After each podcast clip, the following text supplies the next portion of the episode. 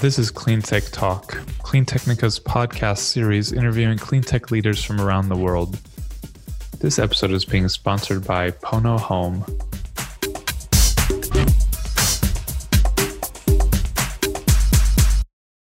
So, you know, the last article I wrote on the Republican positions, I think the title was uh, Republicans Have to Accept Climate Change or They'll Lose the Presidency. Um, but the most the study I read after that was interesting. Somebody pointed to me was that unless they have a an equally hard line in terms of, of dealing with it, they're going to lose still lose votes. And we saw that in you know one of the uh, case studies that was pulled out was Germany, where the parties with better climate proposals won more votes. Everybody was accepting it, but the degree of certainty was there. Um, yeah, we're seeing that. Seen, I had never heard about this. This is a really fascinating uh, thing that you pointed out. With and yeah. also, I mean, it's you see it in action with the with the candidates. Now, now I think we this is a perfect segue into the candidates. You see, you know, but yeah. the kind of the situation of Biden being on the right side of issues, but just not very, you know, far uh, progressive. And then you've got the others that are obviously rising and rising and rising to his detriment, who are much stronger progressives like Warren, um, especially. Yeah.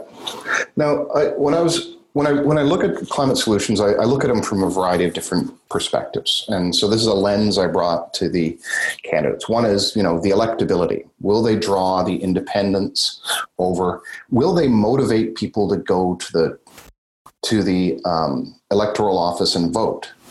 You know, um, do will they get you know bums out of couches uh, out from in front of their playstations and to the polling stations? Um, that's one factor. Will they draw the independents? That's another factor. Will they motivate the base? That's another factor. Um, as I looked across the plans, the other thing I said was, do they actually cover stuff? Because I, I, for the United States especially, I, I, typically I say there's four chunks, but the United States there's five chunks. I say there's uh, energy generation, However, we generate electricity. That's a big chunk of the problem. And I, you know, you and I have spent a lot of time on that over the years, talking about wind and solar and pumped hydro and, you know, passive you know, hydro batteries and stuff like that. All the solutions that we know about. We, you know, you publish a lot of stuff about battery technology through Cleantechnica. The next big thing is transportation. You've got to electrify all of that. Um, we read about that a little bit, you know. Once bit. or twice every two minutes. The funny thing is, I almost, when I was director of the site and we started writing about electric vehicles, like electric vehicles, I was almost like, I don't know if we should really be writing about this. It's not our, you know, but this is how things happen over and over. But, but uh, yeah, anyway, so we've got those. We cover that a lot because it's a fun consumer topic, you know. Well, everybody cares, uh, especially because it's a, a more, well, it's a global coverage, Cleantechnica, based upon the polling that I was doing around different topic uh, surveys. It was, a lot of United States readership. And United States love affair with automobiles is and a lot of California. About half of our readership is like California. I mean, yeah, it's a car. readership is in California area. it's car country. People love electric cars. Um, which is a differentiator in the in the plans, which is very interesting as well. So we've got transportation. have to electrify. There's three to four percent that goes biofuels, long range shipping, um, or uh, passenger airplanes that are longer distance. Short haul is going to go electric. Um, and Mark Z. Jacobson and I have actually had a you know not an argument. We just disagree a bit on this. Um, I think it's going to go biofuels. He thinks it's going to go hydrogen for those things because he's strongly opposed to any pollution emissions. Biofuels do not eliminate the pollution emissions um, uh, as much. They only eliminate the CO2 emissions. That's a fair statement. I, I think that there's a reasonable line in there to be drawn, and there'll be a mix that, that goes forward. Um, then we get into um, manufacturing and industry, where include buildings. So you got to fix concrete, and you know, uh, the United States is actually pretty good on steel. More than seventy percent of your steel comes from electric mini milling of scrap metal, and so seventy percent is already electric fed mini mills reusing and recycling materials. That's not true globally. Globally, it's a very different perspective. A lot of the steel out of China is still meteorological co- uh, coal and uh, iron ore turning into new raw steel. But in the United States, the majority is actually scrap metal going through electric mini mills. Yeah, they they confiscate a lot of guns in the police force that turns into scrap metal. This is actually actually I don't know what percentage it is, but you see stories here like every year or something about uh, guns getting turned into metal for cars or whatever. Uh, and also, I guess a lot of cars. We go through a lot of cars in the U.S. Really? Back to the cars. The last chunk for most places is land use. It's like agriculture, high tillage agriculture releases a lot of carbon.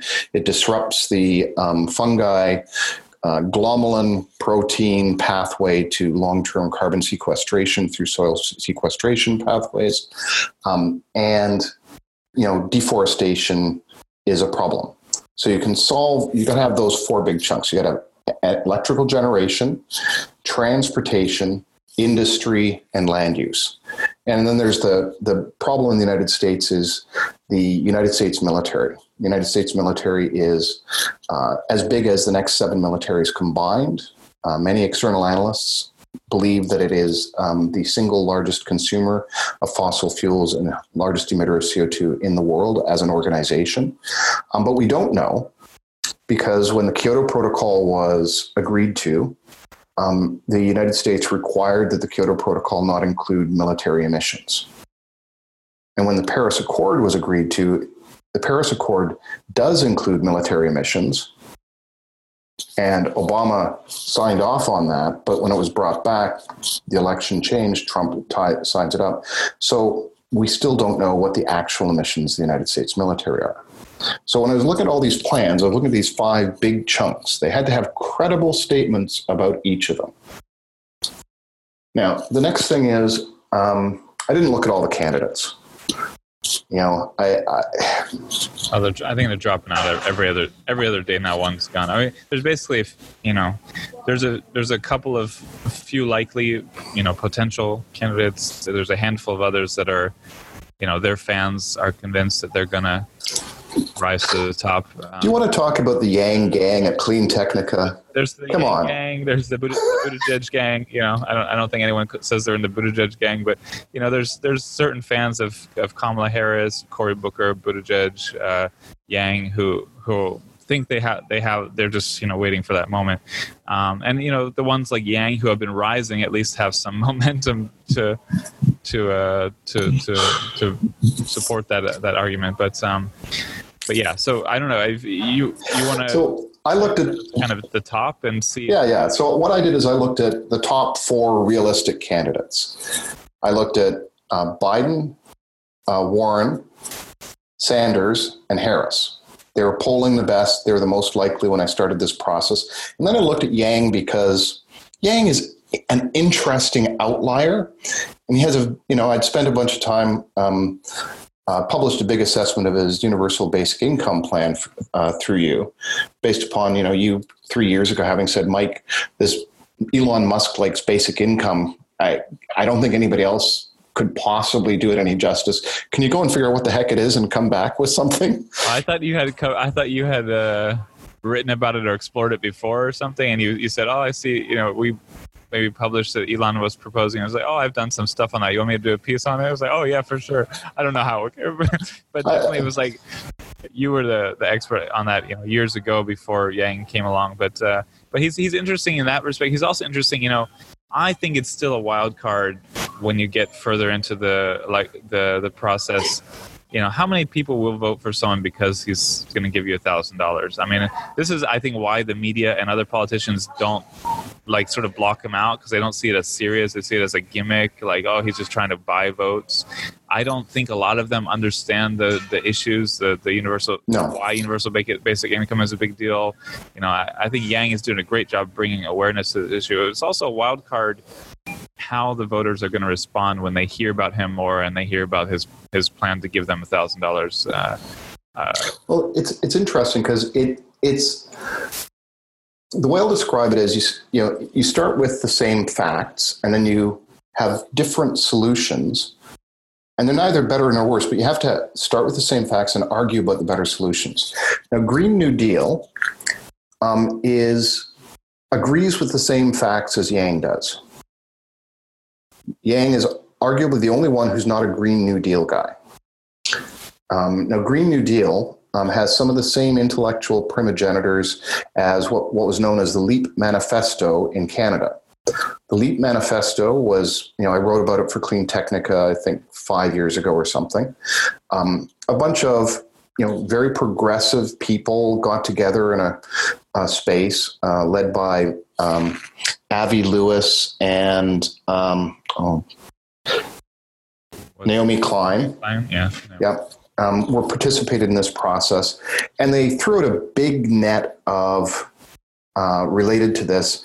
And there's a lot of injustice politics that got inserted into the um, uh, into the Leap Manifesto, um, and there was no historical antecedent to hang that off of.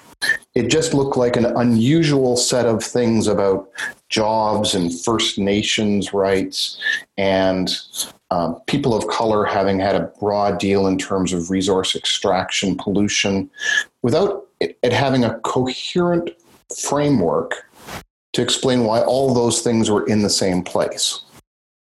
But that informed the people who created the Green New Deal. The Green New Deal is actually a really interesting thing from the United States perspective because the New Deal, that series of broad reaching transformations of the way that jobs were viewed and the way that industry operated and the way that uh, the government in, uh, intervened in the economy drew the United States out of the Great Depression in the 1930s and were fundamental to it being able to be a manufacturing and military Goliath in World War II um, and have that boom of economic prosperity that's turned it into the biggest economy in the world. The New Deal is the fundamental bones of the Green New Deal. And there is a historical antecedent in the United States that doesn't exist in Canada. So what's very positive sentiment? This is something you learn about in in uh, I don't know what what middle school, high school. I'm not sure now, but uh, you learn about it in a very, you know, it's got a very positive connotation for like, I would think almost everyone. You know. Yeah. And so it's it's, it's applehood and mother pie. Yeah, exactly. oh wait, I don't have applehood, but uh, um, the the point there though is that it's a very saleable construct in some ways and so the Republicans are taking a very interesting approach of attacking something that actually has that very positive branding. But back to the Yang perspective versus the Green New Deal perspective. They agree with the fundamentals. Things aren't right for the average American worker anymore. Things have to change somehow. Um, they have different prescriptions. The Green New Deal is more of a, um, a standard democratic model um, from the progressive side of the Democrats, focused on retraining, um, focused on uh, enabling arbitration uh, to have more effective stuff. Um, you know, there's uh, hints of unionism in there. And these are all classical prescriptions for an approach to ensuring that labor works well. And they work incredibly well outside of the United States. If we look at what the Green New Deal has in it, gee, that looks an awful like what Germany looks like. To you know, point at another industrial powerhouse that's doing just fine. Thank you very much. You know, it has. Um, you know, when we when we look at other Nordic nations. They're very. This is always the fascinating thing because, from my perspective, this is one of the easiest and best arguments for, for the critics of it. You know, is uh, you know, Scandinavia has it, Germany has it. They do great. They're great countries. On the flip side, the people who that's a very persuasive argument for are the people who support it, right? And I wonder yeah. how many people who don't support it inherently really get that message and how much they or how much they think oh germany is a europe's a shit show you know like because they get that kind of message. Yep. I write about this all the time. The, so the, it's a, it's the demonization really of like, germany is I quite mean, amazing. but even so it's like it's got to de- it's got to register for people that if it works well in sweden norway netherlands germany you know that that this works that this is not a threat to their society but anyway anyway. So so this so that you know you, you have basically normal historical democratic politicians building on democratic policies for this green new deal for, for you know, just getting stronger. And then you have yang which is an outlier. Yeah what's what's yeah. so yang's model is i mean instead of um, labor arbitration instead of uh, protecting the workers instead of a viable minimum wage. His model is the basic income. His freedom dividend, also incredibly well branded from an American perspective. It's a freedom dividend. It's not freedom fries, it's a freedom dividend. We are free, therefore you get money. And he's going to, you know, he's going to tax the entities which are going to continue to make profits as labor diminishes as a proportion of productivity. You know, if we think about it, go back to the turn of the century, the turn of the 20th century, um, there was industrialization, but still 95% of the people were involved in um, agriculture. You know, it was incredibly labor intensive just to maintain our society. And most of the cash flow and the revenue models were coming from rural areas and resource extraction. Now, um, as we fast forward to 2019, most of our money comes from knowledge workers in and finance in urban centers. Um, most of the rural jobs are automated. Um, mining, you know, uh, just take coal as an example. You know, this is a, a often told story, but I'll also I'll try and tell it quickly. Uh, there were 750,000 people employed in the coal mining industry in the Appalachians alone in 1900. Now there are 60,000 in the entirety of the United States between the western and eastern coal basins. And the United States pulls more coal out of the ground and ships it than they did when there were 750,000 people involved in the industry. This is not a case of the industry diminishing, it's a case of labor diminishing. Similarly, if we look at manufacturing, the United States still ships more manufactured goods than it ever did before but it just has fewer and fewer people involved in that automation. Back to cars briefly. Uh, GM is going through a labor strike right now over this exact problem. They're tra- transforming to new electric cars, but new electric cars are much easier to assemble with robots. 11,000 versus 30,000 components, many fewer moving parts, um, much simpler to construct, many fewer people needed to build them, and then many fewer pe- uh, people needed to test them as well because quality control on electric cars is much simpler as well. Get rid of two thirds of the parts. Gee, stuff gets easier. And no need for the emissions, you know, testing and all of that. yeah. So you start looking at this, and you know, this is actually one of the big issues on GM's labor negotiations right now is this transformation. There, there's no room, there's no work for the people. You know, in, up in Canada, in GM in Ontario, they shut down their plant, or they're shutting down their plant where they're, you know, building some leftover cars, um, and they promised to get people jobs in their service centers. I said, "Well, we got lots of jobs. We can't get mechanics in our service centers, in our dealerships. So you can take those jobs. And so what you do is you tell people who live in Oshawa, which is kind of the Detroit of Canada, and you say, okay, you've got these jobs where you've been going to the same place and working with the same people for 20 years, making really good money. But I have this job 800 kilometers or you know 500 miles away um, in a small town that has a dealership called Sault Ste. Marie just would you like that job? Uh, uh, it, it, doesn't pay as well, and uh, none of the people you worked with are going to be there, and uh, you won't be unionized anymore, and move your family or move away from your family, one or the other. So it's not a compelling argument. So you have this problem now they solve the candidates solve this problem differently or are trying to solve for it differently. And Yang Yang's fundamentally coming at it from a more modern perspective, the basic income perspective. He's saying we're going through a period of rapid Kurzweilian change. Things are asymptotic to the accelerating change perspective. We can't try to protect everybody with large scale programs. We can't try to preserve jobs. We have to accept the rate of change of employment and optimize for that condition. And the basic income optimizes for rapid transformation of work conditions by giving everybody a basic $12,000 a year income. And that, you know, that comes from the corporations continue to make the money so we're going to do a value added tax on the corporations, and then they're going to funnel that to everybody.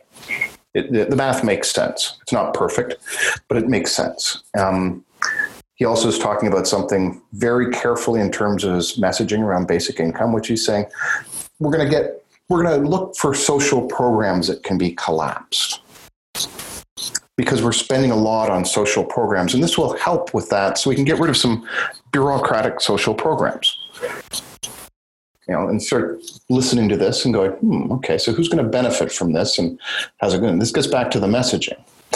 Um, Yang's messaging is brilliant for a lot of rural people because he's saying the corporations are going to pay and you're going to get money and $12,000 a year. If you live in kind of rural Ohio, $12,000 a year goes a long, long way. Like I, I live in Canada's equivalent of San Francisco, $12,000 just doesn't go that far. You know, so it's, it's not something which incents people in the very rich urban centers. It's something which incents people in rural areas more and differently. But it's also intelligently designed, and once again, rural areas trend more you know independent. Yeah, and I mean, I mean, there's already polling showing him doing quite well in, an election against Trump. I, I, don't really understand. I figure like you know, almost nobody really knows him still, so it's it's. In, I'm not sure what I think of polling at this stage, but at, at this, well, he's not going to be the candidate, so it doesn't matter. Yeah. So well, I, am I'm, I'm talking about him because he's interesting. Possible. no, it isn't.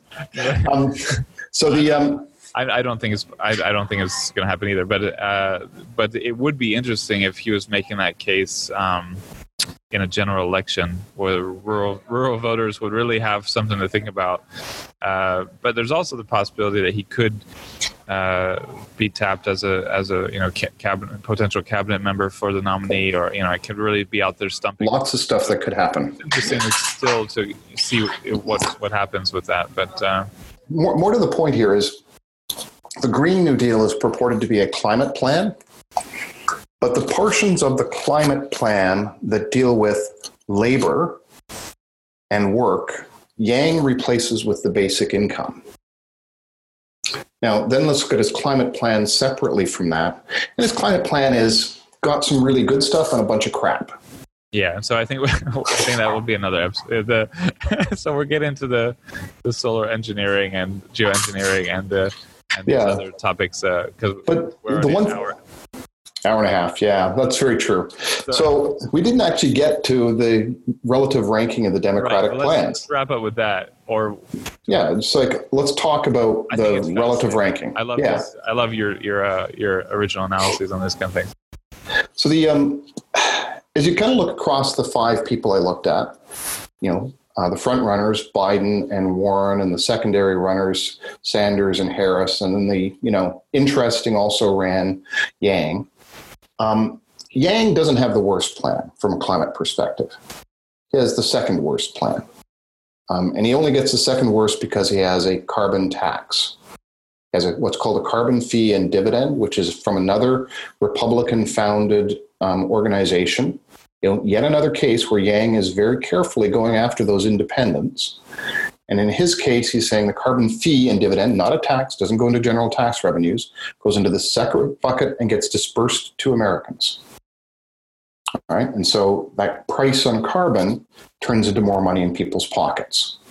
You know, that's exactly what we're doing in Canada, by the way, but it's called a carbon tax, honestly, here.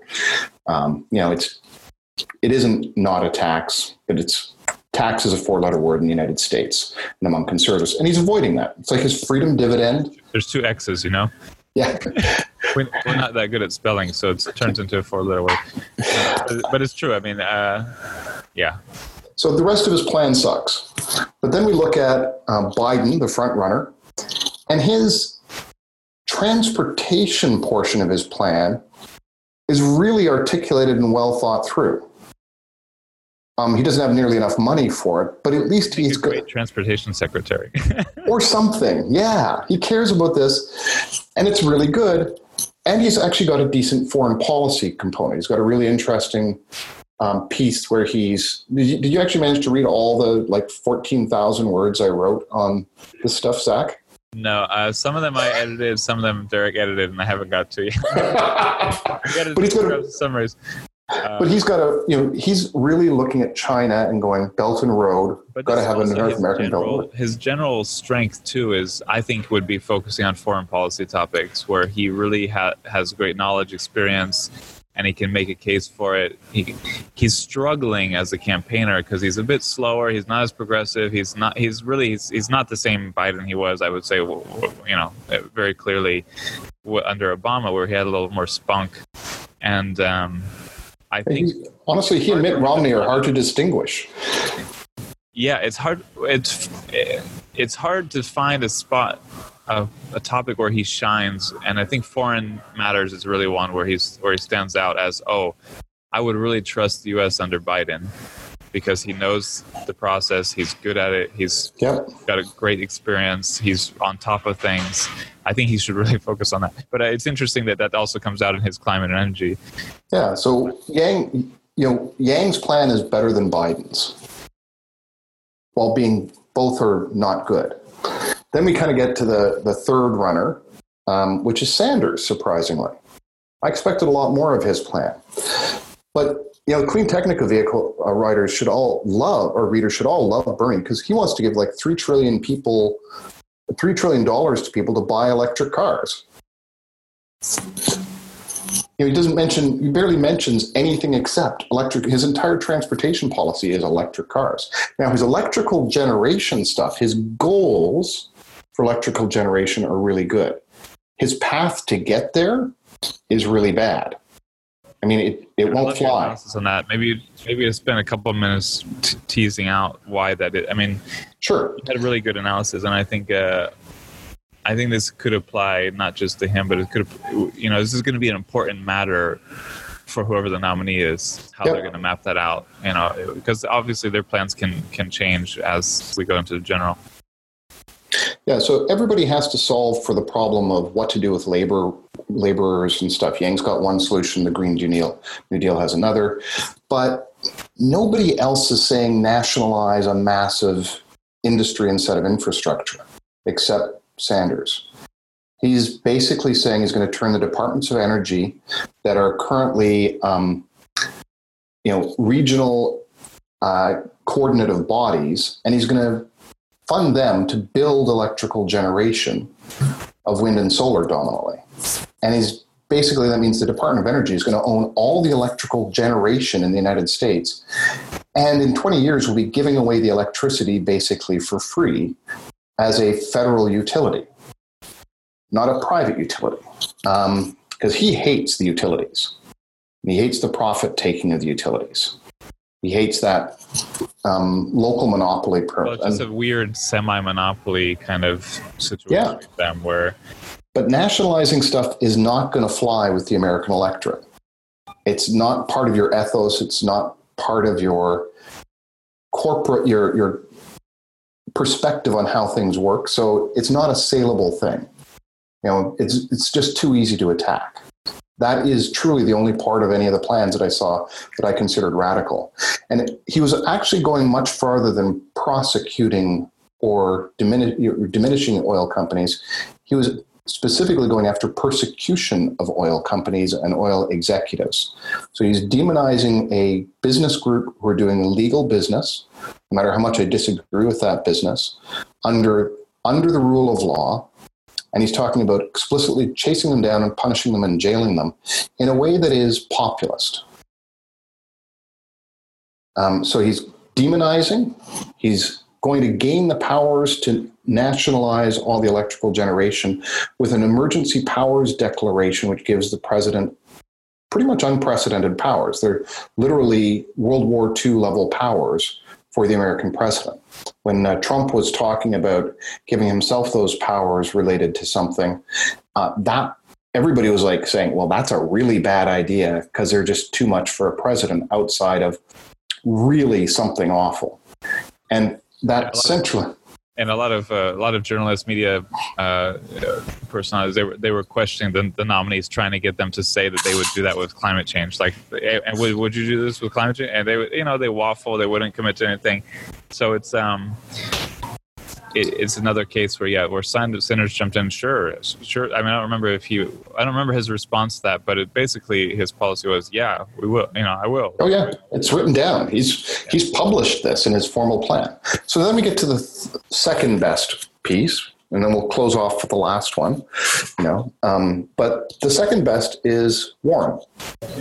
And I would just, you know, before we get into that, I would just say I thought early on it was going to be really hard for voter to, to to sort of separate Warren from Sanders, and to I, I thought they were going to continue to split the progressive vote too much, and that um, they wouldn't be able to distinguish themselves from one another enough to like to to pull away from the other one, and. Uh, I, that seems like um, it seems like Warren really has been able to do that recently. She's really, she's really like sort of taken more and more um, of that pie and then and built momentum and i think has given people a kind of sense of yeah she's going to be a strong progressive but she's going to be for the markets she starts off a lot of answers like i'm for markets i love market you know great you know yep. for markets for capital for free market but we have to make sure the, the rules are are are in place and being respected that kind of thing and uh, i think that's really ended up being a very clear distinction for people. I mean, people like me, I would say, even who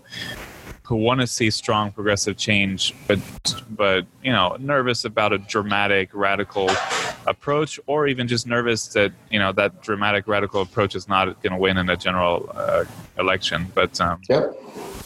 Know, she's she's you know I, I describe her as wonky because she's but this gets back to what are you going to do? Like Yang has no idea how he's going to implement any of his ideas.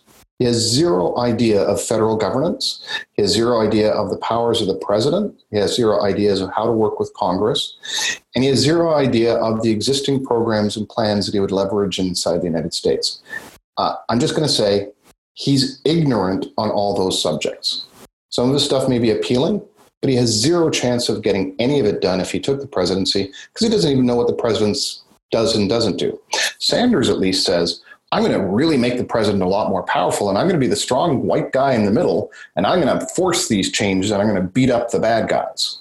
He at least has a plan for his achievement of stuff, which I dislike. We've, you've already got an authoritarian populist in the white in the Oval Office. We don't need another one. Um, Warren, on the other hand, she understands fundamentally what the levers of power are, what the powers of the president are, what the powers of Congress are, and how to, which pieces she would pull, what levers she would pull in order to achieve the outcomes she's talking about. She's talking I really, about. I really like that. I mean, I think that's, um, she's brilliant. She's smart as hell. And she really, yeah. I think she's a there's a lot of senators who know a lot, but she's a senator who dives in so much, like at the at the staff level, to really understand something, how it works, and how, and then solves a problem. Sort of like Musk does, Elon Musk does on the you know the, the kind of uh, the manufacturing floor. She she's not like sitting up in her office waiting for the staff to tell her things.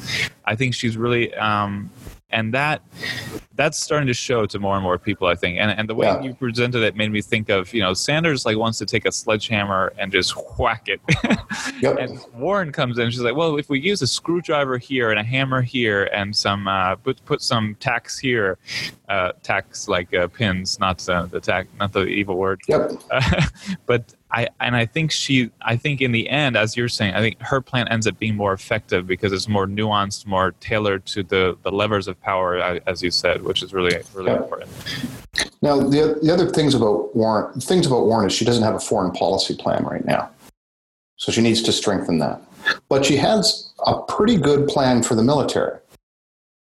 You know, so she knows what she's doing there more than anybody else. Sanders is the only other one who's really dealing with them. He's saying, well, we're spending $81 billion a year, I think is the number, on protecting oil preserves globally. That's going to go away eventually because over 10 years we're going to transition away from oil. So we're going to stop spending that money. And that's not an unreasonable statement. Warren, on the other hand, is going to make every non-military forward base, every non-combat base in a set of infrastructure net zero. So military, that's your job. We're going to help you do that, but that's your target. Go. Right, and that's a reasonable thing. I, I used to be um, Canadian uh, military reserves. I, I, was in a well-regulated militia, um, an actual well-regulated militia. Um, eyes are wide open now. You can't see this on the podcast. I can. Barnard was in a militia. This is gonna be. We're gonna have to have a headline. Mike Barnard was in a militia. No, no, a well-regulated militia. No, no, no, no, no, no. no. hey, didn't you know? I, I actually am. Uh, I was a marksman with the rifle, pistol, submachine gun. I'm a qualified machine gunner in light and heavy machine guns. I was qualified on rocket launchers and grenades. I used to teach people rifle as a rifle coach. I used to teach people to shoot with the Canadian military. I used to teach military maneuvers for infantry. If Trump does throw us into a civil war, I'm going to buy your plane ticket to Florida to help me out. You know. okay, so back to. Okay, yeah. So we have Warren. Uh, do you want last one? Harris. Okay. Harris plan. She's from California. uh, I, I, know she's she, she's not going to get the nom, but her plan rocks. But and I mean, it doesn't rock. Be- she's from California, so she's got a California. She's. It's got, actually less than that. It's it, so one thing. She's got the best coverage of any of the plans. It's not perfect. She doesn't have a commitment to a carbon price. That's one of the big gaps in her plan. Can't get a perfect five unless you got a, unless you got you know something like Yang's carbon fee and dividend. Um, but she is the most statesman-like in her plans of any of the candidates. It's not about her.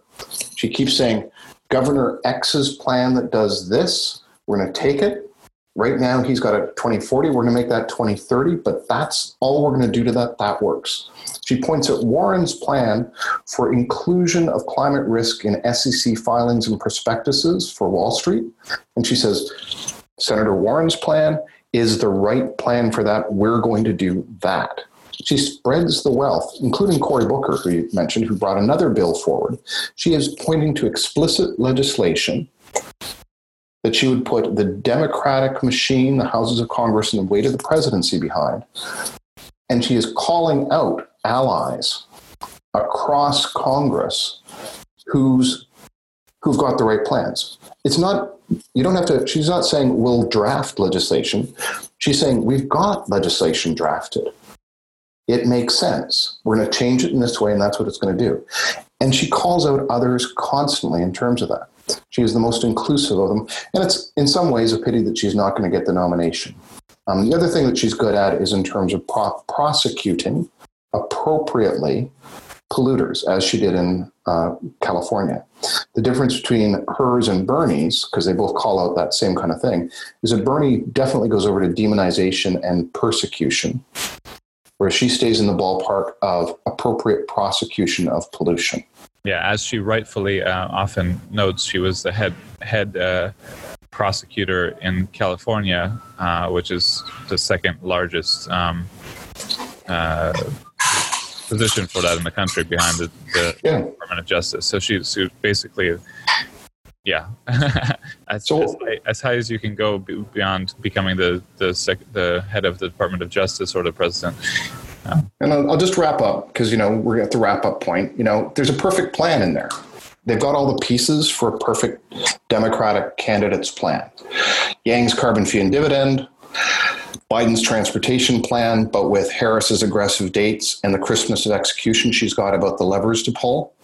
Um, Harris's energy plan with some inclusion of Sanders' goals, but not his methods. Um, Warren's SEC climate risk plan is bang on in terms of those types of things. Warren's land use is really very nice. She's got a real good sense of which agencies she would fund more and give more authority to to extend what already works. Um, but Harris has got some excellent stuff there because one of the differentiators is um, many of the plans say we're going to stop having new oil leases, oil and gas leases on federal lands. But Harris and uh, Sanders go further and said we're going to work to, you know, get rid of the existing leases, and that's an important thing. That's a big deal. Yeah. That's a big deal. That's a big, strong differentiator. Warren's military plan is good. Um, Biden's and Harris, I, I didn't really. It's, it's interesting that Warren has a nothing burger for foreign policy, but Harris, who is a state prosecutor, actually has a pretty good foreign policy plan. Um, it's not as insightful and it's differently insightful than Biden's, but Biden and Harris between them have an excellent foreign policy plan for climate. I think one of the most fascinating things is going to be how these um, how these evolve and how they meld together, and, and as the as the candidates um, rise to the top. And uh, it'll be really, I think, hopefully useful uh, to keep pushing this series that we're doing and, and trying to shape the the decisions because um, uh, we've been told for years that Congress people and their staffers read read us. We've had uh, oh. Bernie, the Sanders Institute and his wife Jane Sanders retweet our articles before. Um, so we and uh, I mean, we Gavin Newsom used to be a contributor on Cleantechnica. You know that used to write for us. Uh, governor of California, but uh, but I think you know if we keep pushing these out, we could be um, when it comes time or when it, when time is right, uh, people could find you know find these and kind of and it could help these candidates or their staffers to form a good combined plan you know to go beyond yeah. What they have so hopefully we get that out there continually and get it in front of people any final uh, words then? yeah just the last thing warren and harris probably have the best industry manufacturing jobs plan yang's basic income is great to insert into the national discourse, but that's going to be a couple of administrations away before it's actually going to uh, get loose. From a strategy perspective, the time to introduce it is good now, but it's going to be a while before we'll get there. Um, and then the Harris and her statesman like pointing at other people's plans, um, along with Yang's pointing at specifically Republican oriented stuff. That is excellent and good stuff. And I, I, honestly, one of the things I think every any whoever the successful candidate is, they got to get Yang in there to help them understand how to appeal to independent voters. Well, I mean, that's actually something I was. I'm happy he's been rising, and I'm I'm really hopeful that he rises a bit more too, where uh, he could be. For, I mean, some some of them already. I mean, some some of the top candidates may already be be onto him, but. Uh, but it would be useful for, for him to be involved in whoever is the final candidate's um, campaign strongly once once it gets there. I'm a, a little concerned um, that he has the kind of issue that Sanders has had in, in the past, where his followers are so kind of uh, tied to him only, and sort of, a, and, and, there's so much messaging around being critical of the media or the Democratic Party that I'm afraid of um, those independents and those those followers just saying, "I'm not gonna." I mean, I've even seen cases of it, and, and sometimes you know, I'm not gonna go for anyone other than Yang. Yep. If he's not the nominee, and uh, uh, I think it's, it's, it's well. Let's take the let's pull the Bernie or bust thing just just briefly as a closing line.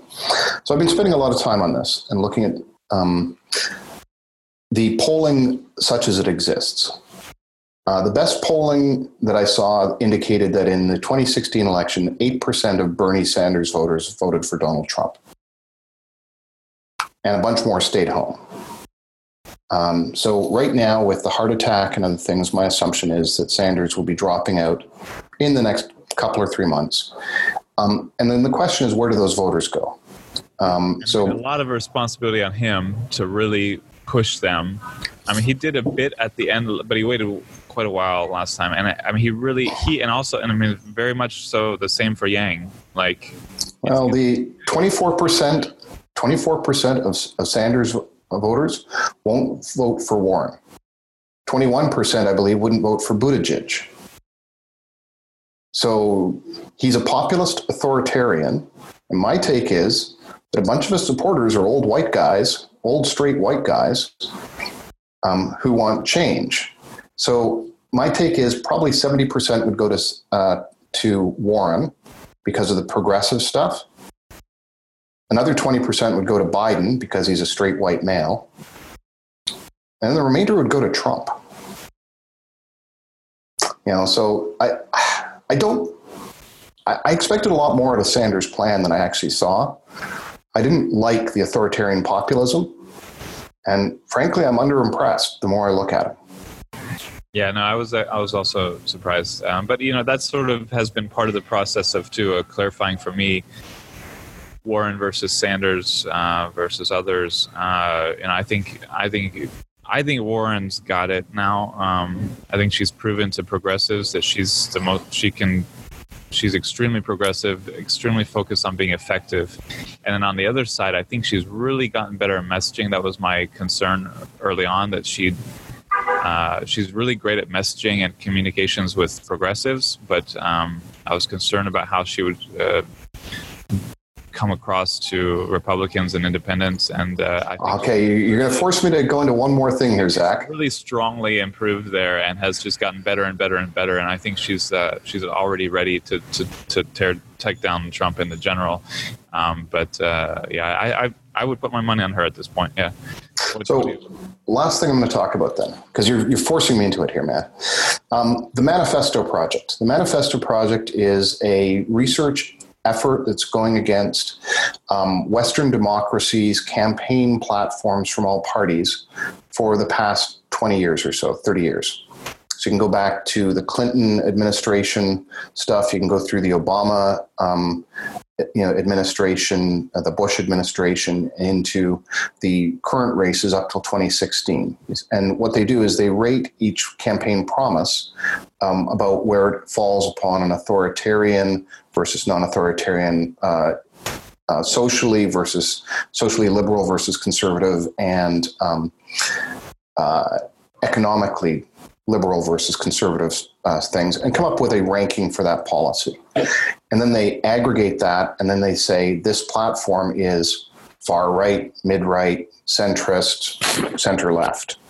Now, if we look at the, the, the platform from, well, no one's going to be able to see this because it's a podcast, but if, if you have a continuum, the Republican Party is way out on the far right with um, parties that were formed from explicitly racist groups and um, terrorist groups. It's like out there clustered with some, by European standards and Canadian standards, pretty scary groups. Like our, our, our Canadian conservatives are pretty conservative, but they're not nearly as far out as the Republicans. Um, what was really interesting to me, though, was when Obama, there was a, a big curve from Clinton, the er, first Clinton years through the Obama years to the Clinton 2016 campaign. And what we saw was that Obama's first campaign in 2008 was as far right as the Democratic Party ever got in terms of its campaign platform. It was very far right. It was about as far right as the Canadian conservatives are, a little bit further. Um, and you have to remember that, you know, in those years, he hadn't really he and Hillary Clinton hadn't accepted gay marriage. They were still on the um, you know civil union kind of track, and they're bidding. You could see the squeamishness when they talked about it, and that's Biden's era. Biden is that far right guy. That's why I said he's indistinguishable from Romney. But in 2012, Obama and Biden tacked back a bit. They tacked. They're still fairly far right, but they're center right, arguably, by global Western democracy standards. But then in 2016, and this is really interesting for a specific reason, because I believe Sanders did a good job in terms of drawing Clinton to the left. So the actual campaign was just to the left of the median of Western democracies from a campaign platform perspective. And Clinton won the popular vote by 2.7 million votes in that. I see no evidence the 2018 midterms that the Democratic Party tacked right, tacked right, and they won the popular vote in the midterms by 9.7 million. Um, I think. Yeah. I think Warren is going to get it. Yeah, I think Warren is going to get it, and Warren is going to draw out all those voters. I think that's what the I think that's where the vast majority of Americans want to be. Yeah, I, I very much agree. Great ending, great ending point there. Uh, so thank you, Mike. Cheers. Good to see you again.